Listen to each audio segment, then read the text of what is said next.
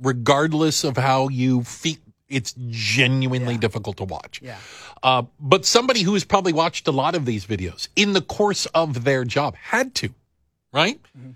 Is former Chicago top cop Garry McCarthy. Garry, good morning. Thank you for joining us. Whoops. Hold on. There you are. Thank you. Thank you for joining us. Hey, good morning. So, um, yeah, I, I, I, I, I'm going to make an assumption that yeah, you've seen a lot of these uh, body cam or, or security cam videos. You've seen the, the the situation that police are put in. Um, from what you saw on these videos, what did you see? You you tell me your perspective, please. Well, what I what I saw is a situation that unfortunately plays out in Chicago way too often. You have a 21 year old on the street at 2:30 in the morning with a with a 13 year old. Nothing good can come of that in the first place. But but what's really important here that people may or may not realize, the gangbangers call young kids shorties, mm-hmm. and the shorties generally carry the guns for the older guys because they don't go to jail. They know it. So So it if you're, if you're the this is one if you're the young situations. kid and you get caught with the gun, it's obviously better You're than a 13 year old juvenile as opposed to the 21 year old. Exactly right. Yeah. Exactly right. So that's a that's a situation that's an ongoing dynamic here in Chicago that's been going on for decades, and um, that's what happened. Uh, you know, the other the 21 year old is firing shots at somebody or or something at some point, Yeah. and hands the gun off to the 13 year old. The 13 year old gets into the foot pursuit.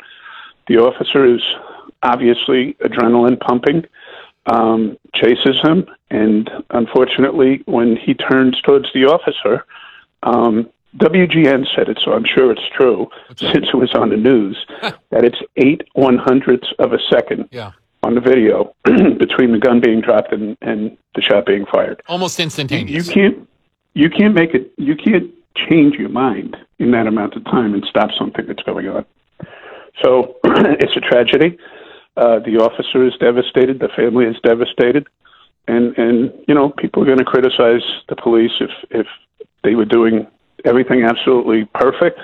And here's a case where some people are going to try and use it to their advantage in criticizing the police because it's obvious that Toledo turns and, he, and his hands are up. But as he's turning, the officer has already se- the gun was already in in Toledo's right hand. So he's actually, if that gun is still in his hand, um, the officer wouldn't be able to see it. So a re- real tragic situation, but you know, unfortunately, um, well, fortunately the officer's okay, and unfortunately uh, Toledo is gone. But um, you know, the the officer did, in my book, what he had to do based on what I see, and, until we learn something different, which I'm not sure that we will. Okay. We are talking to Garry McCarthy, the uh, former top cop in Chicago. You know, and, and I, I agree with you, Garry. Not that I have so much in the past sometimes, but on this one, glad you do I, on this, right? that's what I see too. I, I mean, I just and I and I hope people watch all the videos and they and I think watching it in slow motion that is when It's I just- said to myself, "Oh my gosh, yeah, how can you you don't know that he still has the gun in his hand. You just don't know." But my question to you is is there should what do we make of the fact that he only shot his gun once? Or is there nothing to be made of that? Is that what you're supposed to do? Well, actually, it, it's interesting because we're trained to fire three rounds, um, recover, uh, assess the target, and shoot again if you need to. So the fact that he only fired one shot and then he goes right to the aid of, of Toledo, um, starts performing CPR on him, I think Immediately. is just incredible. Great, great firearms control, quite frankly, and, and control of his emotions too. You know, he calls for an ambulance and, and goes to his aid. Uh, it's just you you can't say anything bad about it. It's it's outstanding. Right. And I think some people, though, will say, yeah, he shot once and then realized he didn't have the gun. But again, he didn't know that one second before.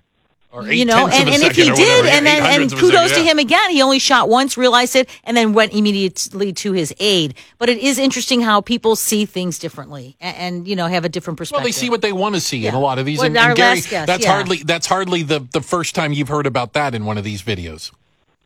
Right. Right. But look, it's going to be very difficult to prosecute the officer uh, based on what we see. Let's put it that way. Um, Okay. I, I'm sure Yeah, his he's- lawyer doesn't expect him to be charged. He said. No, I, I don't. I don't think he should be charged based on what I saw. Like I said, unless there's something that we don't know about yet, which I don't know how that could happen with this information technology world that we're living in right now. Garry, I, I- and I, I, I want to give you a chance, and I know this is near and dear to your heart. When I watched the video all the way through, I, I want to say it's almost 10 minutes long.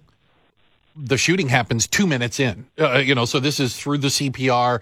Then another officer takes over doing CPR for him. Uh, also, his partner, uh, female partner, uh, you, you, her video as well. They're kind of synced up.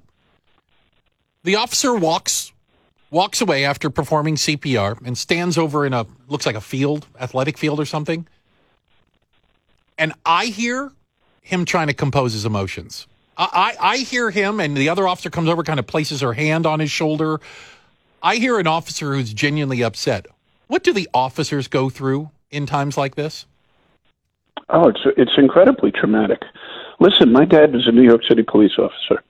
He was also a U.S. Marine during World War II, and he was a machine gunner. He was at American Samoa, Guadalcanal, New Guinea, New Britain, Iwo Jima, and the occupation of Japan. Wow. This man did the entirety of World War II in the Pacific from start to finish. So you can imagine he got shot three times, he got blown up a few times, but you can imagine the things that he saw before he was 24 years old. Yeah. Well, in 1953, he got into a shootout and killed somebody, and he was absolutely devastated. Absolutely devastated. This is a combat veteran who literally probably killed God knows how many people during the course In of the war. war. Right. And and then he comes back home to New York City, and he ends up getting into a shooting, and he was completely traumatized, completely traumatized, destroyed by it, according to my mom. Yeah. So, you know, um, it's it's not something anybody wants to do, and um, these things like eight tenths of a second, uh, eight one hundredths of a second. I'm sorry, a decision is made, and you can't take it back. You can't put the bullet back in the gun. Yeah.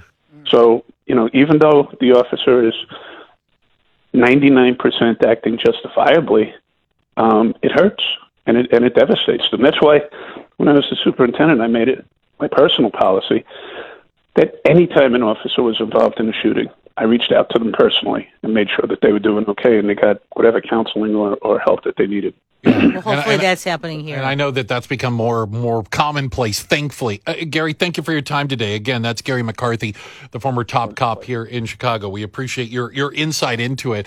As uh, there are going to be a lot of Monday morning quarterbacks. There's going to be a lot of people. Again, like when you go frame by frame, it can either confirm or it, what- it can confirm probably anything you believe. Yeah. It can confirm he had a gun, and it can confirm also that he dropped it just before he was shot. It, when you watch it in real time, though, it strikes me that it is a series of tragic coincidences.